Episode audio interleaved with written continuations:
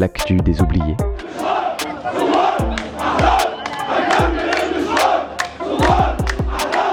Troisième saison.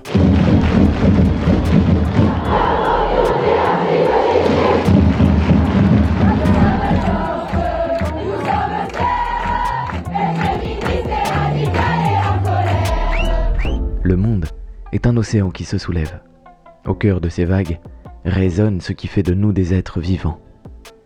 Écoutons déferler cette écume.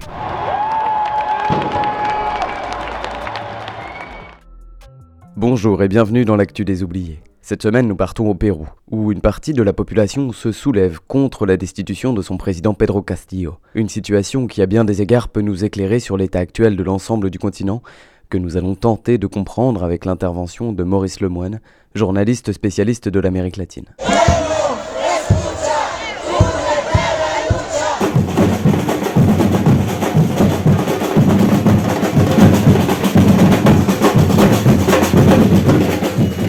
Mercredi 7 décembre, Lima. Pedro Castillo, président du Pérou, annonce dans une allocution qu'il dissout le Congrès et appelle à des élections constituantes. Mais son annonce demeure lettre morte. Le Congrès refuse, les forces armées et la police le lâchent, et lorsque, se sentant acculé, il fuit en direction de l'ambassade du Mexique, sa propre garde personnelle le trahit et l'emmène au commissariat central de Lima, où il est arrêté pour rébellion et rupture de l'ordre constitutionnel. Je presque que ça ne, ça ne surprend personne. On voyait arriver la destitution de, de Pedro Castillo dans la mesure où, euh, depuis son élection le, 6 juin 2021, la droite péruvienne n'a jamais accepté qu'il ait gagné l'élection. Depuis qu'il est au pouvoir, depuis qu'il est à la, présidence, la droite a tenté par différents moyens plus ubuesques les uns que les autres de le destituer, alors sous les prétextes les plus, les plus divers, hein, euh, une permanente incapacité morale, organisation criminelle, euh, trahison de la patrie, ça a été un petit peu n'importe quoi.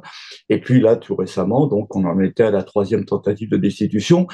Et c'est vrai que le, long parcours chaotique que, Castillo a, suivi l'a amené à commettre une faute. Hein. C'est-à-dire qu'il savait que le, Congrès allait essayer de le destituer d'une manière illégitime. Et il a pris les devants et il a lui-même destitué le, Congrès. Or, euh, effectivement, si l'on s'en tient à la Constitution, il n'avait pas le droit de le faire. Voilà, hein, il, y a, il, y a, des règles précises.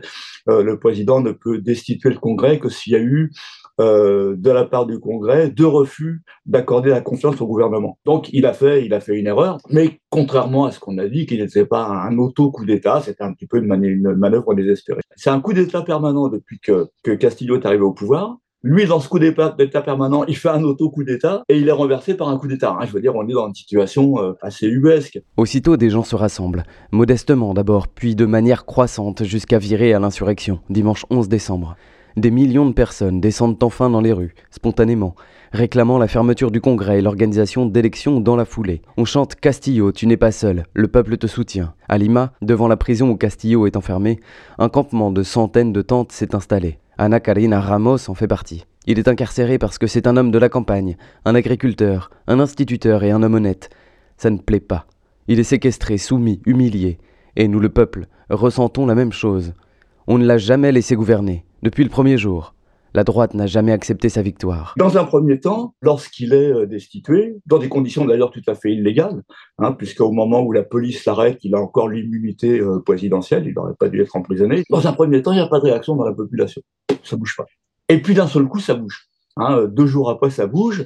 Et on a aujourd'hui des, manifestations extrêmement importantes, aussi bien à Lima qu'à Arequipa, qu'à Cusco, dans la, dans la partie andine, la partie qui a élu Castillo, hein, c'est-à-dire ce Pérou profond, ce Pérou indigène, ce Pérou oublié, hein, qui pour la première fois arrivé au pouvoir grâce à grâce à c'était pas un politicien, enfin ça n'est pas un politicien traditionnel, Pedro Castillo, c'est un syndicaliste enseignant.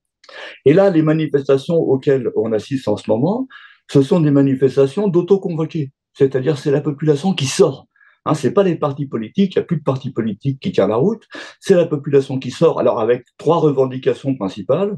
Euh, la première, c'est la démission de celle qui s'est proclamée, enfin qui a été proclamée par le Congrès président, Dina Boluarte. Donc c'est un, la sortie de cette pseudo-présidente. Deux, la dissolution du Congrès, qui est un Congrès qui est complètement délégitimé au Pérou, plus personne ne croit en, ces, euh, en ces, ce, personnel, ce personnel politique. Trois, la convocation d'élections anticipées. Et quatre, élection d'une assemblée constituante réformer la Constitution. Hein. C'est-à-dire qu'on est dans un processus, on pourrait presque dire quasiment révolutionnaire, mais pas mené par des dirigeants connus, pas mené par des partis politiques, c'est la population qui est dans la rue. Et ça peut évidemment euh, dégénérer euh, très très vite, puisque euh, cette présidente, Dina Boluarte, vient de proclamer l'état d'urgence, vient de décider que l'armée pouvait appuyer la police, donc on a une interdiction des mobilisations, des manifestations, etc., etc., etc. on est donc à la, à, la veille d'une possible situation extrêmement tendue au, au Pérou.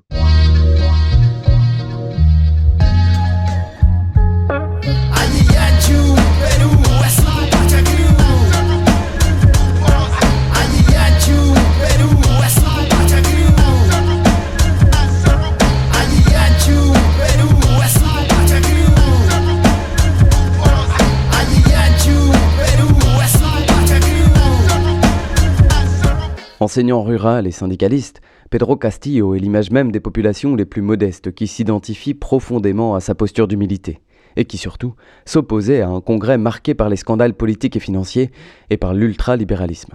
En juin 2021, Castillo battait avec son programme radical de gauche Keiko Fujimori, fille et héritière politique de l'ancien dictateur Alberto Fujimori. Fujimori a été un sanguinaire artisan du néolibéralisme au Pérou. Il met fin à la guérilla à coups de disparitions forcées, de massacres d'innocents et de crimes de guerre. Environ 300 000 femmes indigènes sont par exemple stérilisées contre leur gré.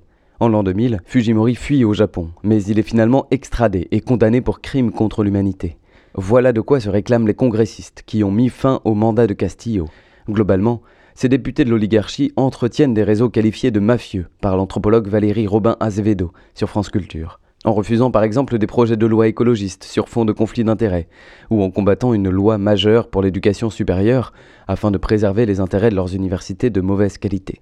C'est d'ailleurs la constitution que Fujimori avait mise en place qui régit encore le pays aujourd'hui, et dont le peuple réclame l'abandon depuis au moins deux ans.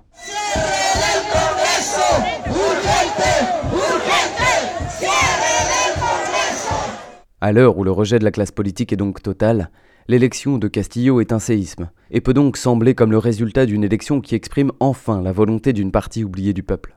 Elle soulève en revanche la colère de la bourgeoisie. Castillo est harcelé par le Congrès. En 16 mois, il doit nommer 5 cabinets et 80 ministres différents, et repousse deux tentatives de destitution, jusqu'à ce que la troisième aboutisse. Le message qui est adressé par le Congrès péruvien aujourd'hui est donc toute personne qui sera élue avec l'ambition de réformer prend le risque de se voir harcelée, destituée et de croupir derrière les barreaux. Le coup d'État permanent, quoi. Le, cœur euh, de cette conspiration de la droite pour empêcher euh, Pedro Castillo de gouverner, c'est le Fujimorisme. C'est la la force principale. Après, effectivement, il y a un certain nombre de personnages d'extrême droite et là, on est dans un phénomène qui dépasse le Pérou, qui est la montée en Amérique latine d'extrême droite extrêmement diverses, dans un certain nombre de pays, comme, euh, comme l'Argentine en particulier, euh, comme on l'a vu récemment, comme on l'a vu dans d'autres pays. Et donc, il y a effectivement José Williams, José Williams, qui est le président du Congrès, qui est un ex-général, qui, est un, qui est un type d'extrême droite, hein, qui est un, néofasciste. Il y a l'actuel maire de Lima, Lopez Arriaga, qui est un type, euh, là encore, d'extrême droite, un peu à la Bolsonaro. On est dans, le, dans, la, dans la lignée des Bolsonaro. Hein. C'est ça, en ce moment, le, le danger pour l'Amérique latine.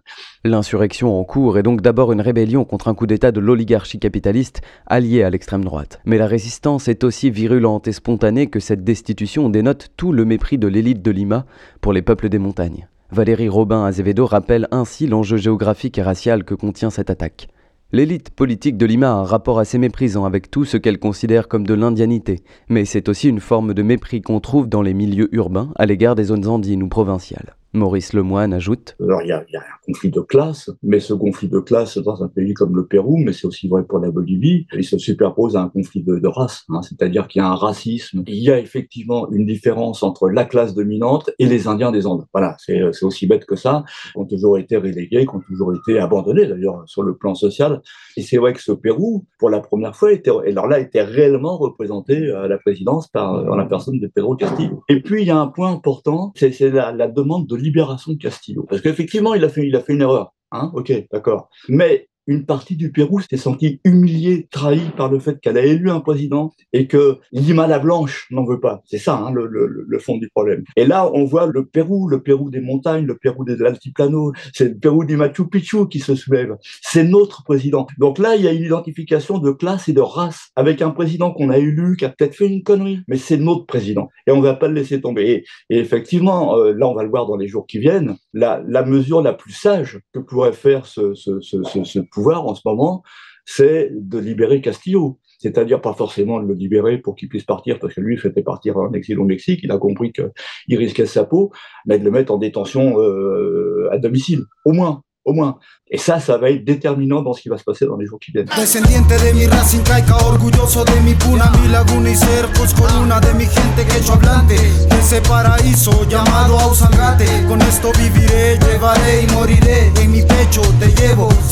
en de la tierra de la papa y el maíz, Tahuanti Suyumanta, ese es mi país, es mi pueblo, es mi todo, donde yo nací, presente sigues, José Gabriel Condocanqui, tengo el espíritu rebelde y rebosante como tú, la protección de los apus llevo yo, es un paraíso muy diverso, de pie están anti suyo, conti suyo, chincha y suyo, Pacha, Caipacha, Upacha, están presentes hoy, de los apus acompañado siempre voy.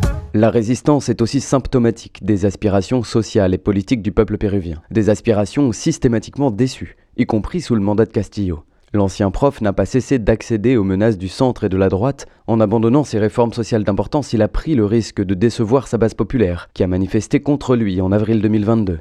À l'international, même erreur. Castillo a voulu faire appel aux États-Unis de Biden et à l'Organisation continentale des États américains face à l'imminence du coup d'État. Mais le jour J, L'ambassadrice états-unienne condamne sa tentative de fermer le Congrès en encourageant, je cite, le public péruvien à garder son calme en ces temps incertains. Le mot public étant particulièrement révélateur du rôle de spectateur qu'elle veut voir gardé par le peuple. Cette ancienne agente de la CIA avait d'ailleurs rendu visite la veille du coup d'État au ministre de la Défense. Face à ces attaques, Castillo n'a jamais fait appel à la mobilisation populaire grâce à laquelle il a pourtant été élu. Il a toujours tenté de manœuvrer en stratégie politique, jouant à un jeu qu'il ne pouvait que perdre puisqu'il a été inventé par et pour les puissants. Certaines parties du peuple péruvien ont pourtant compris depuis des années que le jeu électoral ne mènerait jamais à son émancipation, et qu'il fallait commencer par changer de régime, et faire tomber la constitution de Fujimori. C'est la troisième raison, et peut-être la plus fondamentale, qui pousse les Péruviens et les Péruviennes à affronter la répression. Les syndicats se sont retrouvés immédiatement poussés par leur base, notamment dans le secteur de l'enseignement et certains secteurs ouvriers. La paysannerie n'est pas en reste avec la promesse d'une grève nationale la semaine du 12 décembre. La première vague de contestation contre ainsi Dina Boluarte a avancé les élections à avril 2024. L'annonce ne convainc personne. Un manifestant à Lima indique ainsi à RFI On ne va pas attendre deux ans. En deux ans, le gouvernement et le Congrès auront le temps de tout arranger à leur guise. Le 12 décembre, l'aéroport d'Arequipa, la deuxième ville du pays, est envahi par 2000 personnes. Les pistes sont bloquées par des barricades enflammées et un entrepôt est incendié. Les émeutes qui s'ensuivent lorsque la police tente de déloger les protestataires font deux morts et aboutissent à la fermeture de l'aéroport jusqu'à nouvel ordre. L'insurrection se propage à une quinzaine de régions, avec plusieurs blocages tout au long de la panaméricaine, route qui traverse le continent du nord au sud. À Lima, les bureaux de trois chaînes de télévision pro-coup d'État sont attaqués, quand dans la région de Cusco, qui avait élu Castillo à 83%, le train touristique menant au Machu Picchu est mis à l'arrêt. L'organisation péruvienne appartenant à la tendance marxiste internationale écrit que l'oligarchie avait probablement espéré que Castillo ait perdu le soutien populaire dont il bénéficiait. Or, l'enjeu est tel que les secteurs les plus populaires répondent présents. Le 13, les grèves commencent massivement. Dans les mines de cuivre d'abord, à Purimac, dont l'aéroport est lui aussi envahi. À Lima, les écoles sont fermées pour la semaine, et certaines avenues demeurent bloquées jour et nuit. Les organisations étudiantes, paysannes et indigènes rejoignent massivement l'appel, telles que les communautés Aymara à Puno. À Andahuaylas, où deux personnes sont tuées par la police, la population déclenche la grève générale et se déclare en insurrection populaire. Des pillages de banques et d'entreprises capitalistes commencent, comme à Arequipa, où la prise de contrôle sur des infrastructures stratégiques, comme une entreprise distributrice de gaz dans la région de Cusco. Des universités déclarent également la grève et l'occupation à Cajamarca, Cusco, Huancayo, Arequipa et l'université San Marcos à Lima.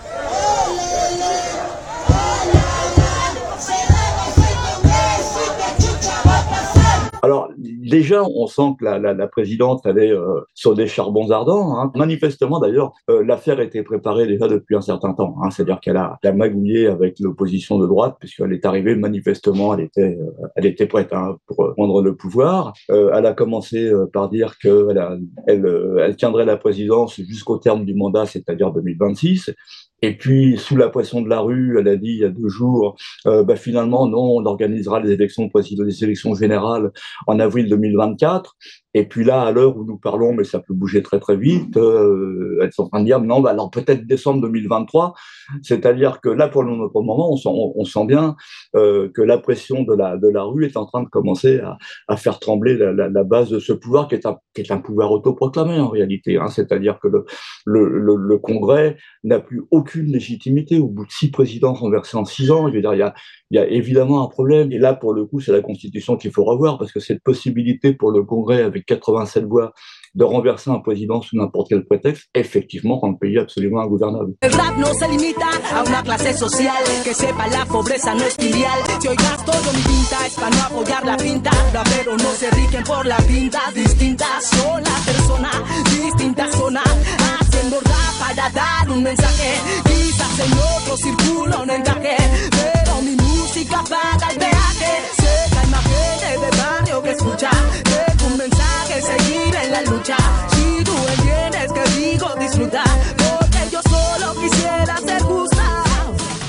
Castillo, lui, affirme face au tribunal Je ne renoncerai jamais et n'abandonnerai pas cette cause qui m'a amené ici.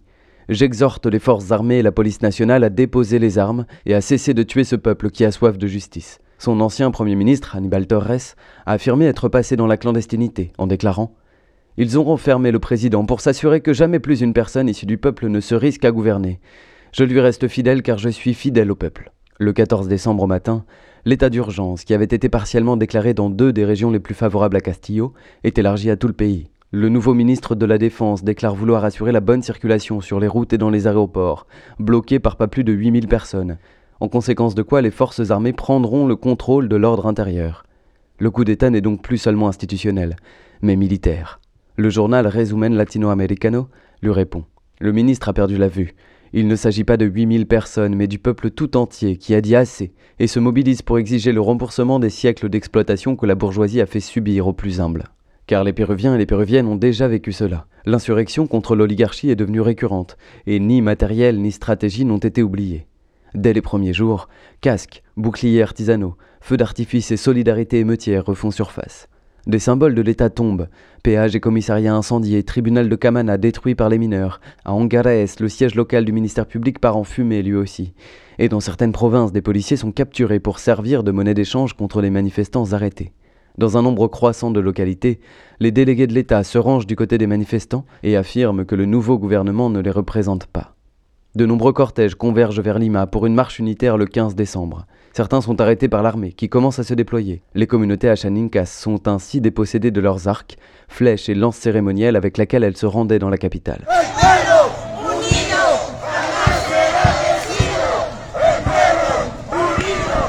À l'heure où nous réalisons l'épisode, la situation est plus que confuse. La journée du 15 décembre est de nouveau l'occasion de grandes marches, de blocages, d'occupations et d'incendies de bâtiments ministériels, jusque dans les régions jusqu'ici épargnées, comme dans la lointaine Amazonas et sa capitale Iquitos. Des sections de l'armée auraient rallié le peuple dans certaines provinces, Ailleurs, les militaires répriment à balles réelles, comme en témoignent les images à Ayacucho, où l'on rapporte un bain de sang, alors que de l'un et l'autre côté de la ville, l'aéroport et la Plaza de Armas étaient envahis par la foule. Le rapport officiel fait désormais état de 21 personnes décédées en seulement une semaine. Mais il augmente d'heure en heure et l'on craint que le total soit bien plus élevé. À l'heure où, le soir du 15 décembre, la présidente usurpatrice annonce un couvre-feu dans huit régions du pays, deux de ses ministres démissionnent. Quelle que soit l'issue de ce coup d'État, il nous rappelle comment, de manière plus globale sur le continent, l'oligarchie traditionnelle se tourne ouvertement et sans vergogne vers une extrême droite décomplexée, manipulatrice et violente à tout point de vue. Félix Terrones affirme ainsi dans Le Grand Continent Avec la chute de Pedro Castillo et l'érosion de la gauche au Pérou, tout semble annoncer la montée d'une droite de plus en plus récalcitrante. C'est une droite qui met l'accent sur l'ultralibéralisme, alors même que celui-ci a déjà démontré ses limites socio-économiques ainsi que son incapacité à s'adapter à l'urgence climatique. C'est aussi une droite qui n'hésite pas à accentuer les tensions, avec une attitude dominatrice dans son racisme, son rejet des communautés LGBTQ et son opposition à la modernisation sociale. Ça s'inscrit aussi dans la panique qui est en train d'assaillir de, la droite parce que partout en Amérique latine en ce moment, les gauches gauche euh, radicale, gauche euh, moyenne, gauche modérée sont en train de, prendre le pouvoir. Euh, donc là, il y a une panique et effectivement, il y a une radicalisation de la droite. La droite classique, finalement, se rapproche de l'extrême droite pour combattre les gauches qui sont au pouvoir. Il y a maintenant une, porosité, euh, alors du coup, pas, uniquement en Amérique latine, entre la droite et, l'extrême droite, dès qu'il s'agit de, renverser, de renverser la gauche ça a commencé, euh, et c'est là que, qu'on peut légitimement interroger les médias pour leur expliquer les mécanismes. Ça a commencé en 2002 avec le coup d'État contre Hugo Chavez. Et d'une certaine manière, moi, j'hésite pas à dire que c'est un coup d'État contre Castillo. C'est un, un coup d'État à mèche lente. Hein. Il a commencé euh, le 6 juin 2021 quand il est arrivé au pouvoir on peut, d'une certaine manière, comparer ce qui se passe en ce moment au Pérou avec les coups d'État qui ont, eu lieu euh, au Honduras avec Manuel Zelaya, euh, au Brésil avec Dilma Rousseff, c'est-à-dire des moyens, euh, ce qu'on appelle le lawfare, l'utilisation de la loi, pour éliminer des, adversaires politiques. Hein. On le voit en ce moment avec, en Argentine, avec la condamnation à six ans de prison de, qui, de Christina Kirchner sans avoir de, sympathie pour Christina Kirchner. En fait, je veux dire, les, arguments avec lesquels elle a été condamnée, a pas de bout. Hein. C'est l'élimination d'un adversaire politique par la voie judiciaire. C'est aussi la grande mode en ce moment. Hein. C'est Rafael Correa qui est éliminé de la vie politique en Équateur. C'est Lula qui a été mis en prison pendant plus d'un an.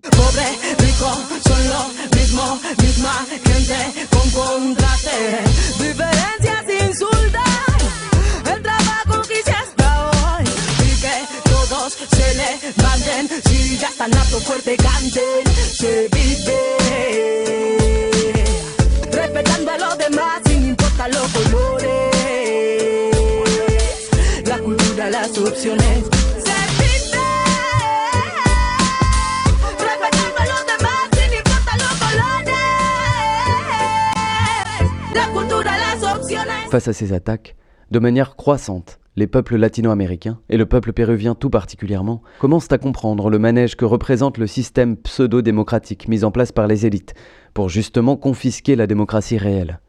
Rafael Bautista écrit ainsi dans Resumen Latino-Americano Le coup d'État qui a eu lieu à Lima contre le président Castillo dévoile une fois de plus la fraude que représente la démocratie made in USA. Depuis que la démocratie est réduite à un institutionnalisme fétichiste, la démocratie réelle est confisquée pour n'être plus qu'une convention politique de pouvoir du fait établi. En ce sens, le peuple n'est plus le sujet de la démocratie. Le pouvoir se vide de sa légitimité, la politique devient un marché à la merci des spéculateurs.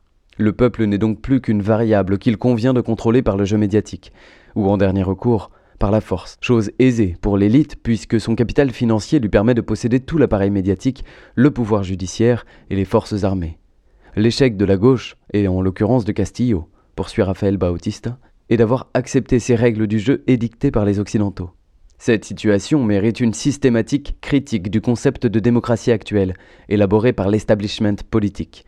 Mais la gauche latino-américaine ne s'est jamais attelée à cette tâche et a tenté de se conformer au langage hégémonique que la mythologie gringa a imposé comme une malédiction sociale. Cela conduit inévitablement à une capitulation anticipée. Car si par chance elle arrive au pouvoir, la gauche n'a plus que la possibilité de se subordonner de manière obéissante à ces règles du jeu, qui ne furent jamais ni démocratiques ni en faveur du peuple. C'est toute la misère d'une politique pensée depuis le haut vers le bas. L'auteur va même plus loin en estimant que ce système politique est un héritage direct du colonialisme, et que, comme celui-ci, il implique une subjectivation de la conscience, c'est-à-dire que notre horizon intellectuel est déformé et se limite davantage à l'univers des possibles mis en place par les dominants, en l'occurrence la mythologie républicaine nord-américaine. Les innombrables structures sociales solidaires et exemples de démocratie directe dont regorge l'Amérique latine ont tendance à être reléguées en bas de l'échelle des valeurs dictées par le colonisateur, alors qu'elles pourraient être des sources d'inspiration pour mettre en place des régimes démocratiques. En définitive, écrit-il, la gauche finit par domestiquer ses perspectives révolutionnaires et ne croit plus dans les capacités de son propre peuple. Et c'est bien le peuple décolonisé qui se soulève en ce moment au Pérou, comme en témoignent les innombrables wifala, les drapeaux indigènes, qui flottent dans les marches. C'est aussi ce qu'ont rappelé les organisations indigènes qui se sont rassemblées devant l'ambassade du Pérou à Buenos Aires. Il faut décoloniser et dépatriarcaliser les institutions politiques. L'histoire récente des gauches en Amérique latine prouve en effet une nouvelle fois que sans remise en cause un tant soit peu ambitieuse du système politique républicain inventé par et pour les élites, elles finissent par chuter. Sans redistribuer le pouvoir au peuple localement, elles prennent le risque d'être balayées par une trahison, par des accusations frauduleuses ou par un coup d'État. Face aux tentatives de renversement de présidents de gauche, il y a trois pays où ça a échoué. Cuba, Nicaragua Venezuela, qui ont résisté à toutes les tentatives de déstabilisation. Pourquoi? Parce qu'il y a une base populaire, y compris qui a été sciemment travaillée avec au Venezuela, les conseils communaux, euh, les cercles bolivariens, etc., etc., qui a eu un, effort du pouvoir pour que le peuple le pueblo soient impliqués. Par contre, dans les pays où il n'y a pas eu d'effort de la part des gouvernements de gauche d'impliquer les secteurs populaires, et là, pour le coup, je pense au Brésil. Dilma Rousseff, elle saute parce qu'il n'y a personne qui descend dans la rue pour la défendre. Fernando Lugo au Paraguay, il tombe, il n'y a pas de manifestation massive. Euh, et ben là, je veux dire, ça réussit. Et donc, effectivement, dans les pays euh, qui mettent l'accent sur le pouvoir populaire, c'est-à-dire à la fois des gouvernements qui sont verticaux, mais qui sont aussi horizontaux, il y a résistance à ce, type de, travail. Euh, là, ce qui est nouveau au Pérou, on va voir comment ça va évoluer, c'est que euh, il n'y a pas eu d'effort de, la part de Pedro Castillo, de comment dire, de pédagogique pour créer euh, une base populaire. Elle se manifeste spontanément. On va voir, on va voir comment ça va, comment ça va déboucher. Mais elle est évidemment extrêmement importante. C'est quand même, il faut, il faut rappeler en Bolivie. J'ai oublié la Bolivie. Euh, coup d'État contre Evo Morales. Il tombe. On a un an de dictature. Et c'est un mouvement populaire massif qui oblige la présidente de facto Zanina Agnès à organiser des élections. C'est peut-être ce qui va se passer au Pérou. Euh, S'il n'y avait pas eu les manifestations en Bolivie qui ont été, extrêmement importantes, qui ont été massives de la population, qui c'est pareil, qui n'a pas trop bougé au moment du renversement d'Evo Morales. Et puis c'est avec un tout petit temps de recul que d'un seul coup ils se rendent compte que c'est leur président qu'on a viré. Et là ça se mobilise. Et là ça mobilise, et là ça oblige le pouvoir à reculer. D'une certaine manière, on va voir si le Pérou euh, avec des caractéristiques un peu, un peu similaires, avec des populations indiennes importantes, va évoluer de la même manière, étant entendu quand même que Pedro Castillo n'a pas la même assise que l'avait Evo Morales, qui était un, qui était un dirigeant charismatique, hein, qui, avait toute une histoire. On est dans un pays où la classe politique est en déliquescence et effectivement, seule la constitution peut, une nouvelle constitution peut, peut, peut, peut rétablir le pays dans un, un, fonctionnement à peu près normal. Voilà, c'est euh, le, le, le, fond de l'affaire et c'est effectivement ce qui est réclamé. Les deux grandes revendications, c'est libérer Castillo et euh, constituante. De certaine manière, c'est le, le, le pueblo qui, qui, va, qui va déterminer ce qui va se passer au Pérou. L'exigence croissante des peuples à changer de régime et de constitution, en Amérique latine comme ailleurs, nous invite à espérer l'avènement de nouveaux systèmes politiques, qui seront autre chose que les garanties de la domination totalitaire de l'homme blanc et nanti sur le reste du vivant. Dans le contexte actuel, le système républicain ne peut profiter qu'à la montée de l'extrême droite. Et comme cela a été dit, même un politicien pétri de bonnes intentions ne pourra que céder face aux attaques néolibérales s'il ne s'appuie pas sur le foisonnement de la démocratie directe en impliquant le peuple directement dans la politique et dans les institutions. On peut même aller plus loin et penser que le peuple, lui, pourrait se passer de candidat présidentiel, former des comités locaux et s'auto-gouverner. En regardant l'exemple du Chiapas, il est possible aussi d'affirmer qu'une dynamique de lutte victorieuse peut naître du peuple lui-même, en cantonnant ses leaders à des porte-paroles et en conditionnant les structures sociales à la dynamique quotidienne populaire, et voir naître une société enfin structurée sur des réflexions anticoloniales et démocratiques. Las damas. Lima, Perú. Yeah. Soy un MC de la movida peruana. Mi presencia hip hop es lo que emana. Por acá hacemos rap hip hop freestyle sin mucho detalle. Déjame mandarte este mail. C'était le dernier actu des oubliés de l'année. Avant toute chose, un grand merci à Maurice Lemoine pour sa participation sur cet épisode.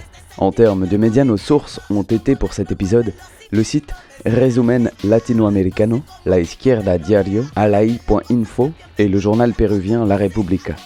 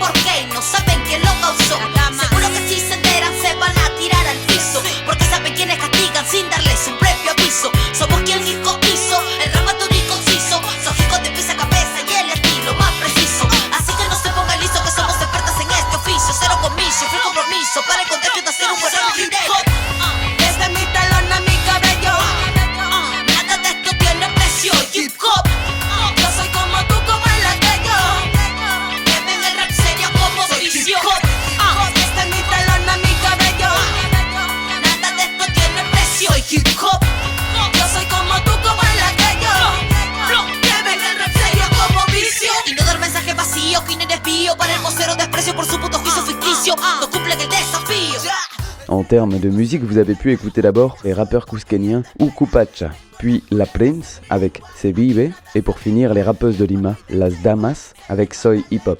On se retrouve le 15 janvier pour le huitième épisode. D'ici la belle lutte et prenez soin de vous.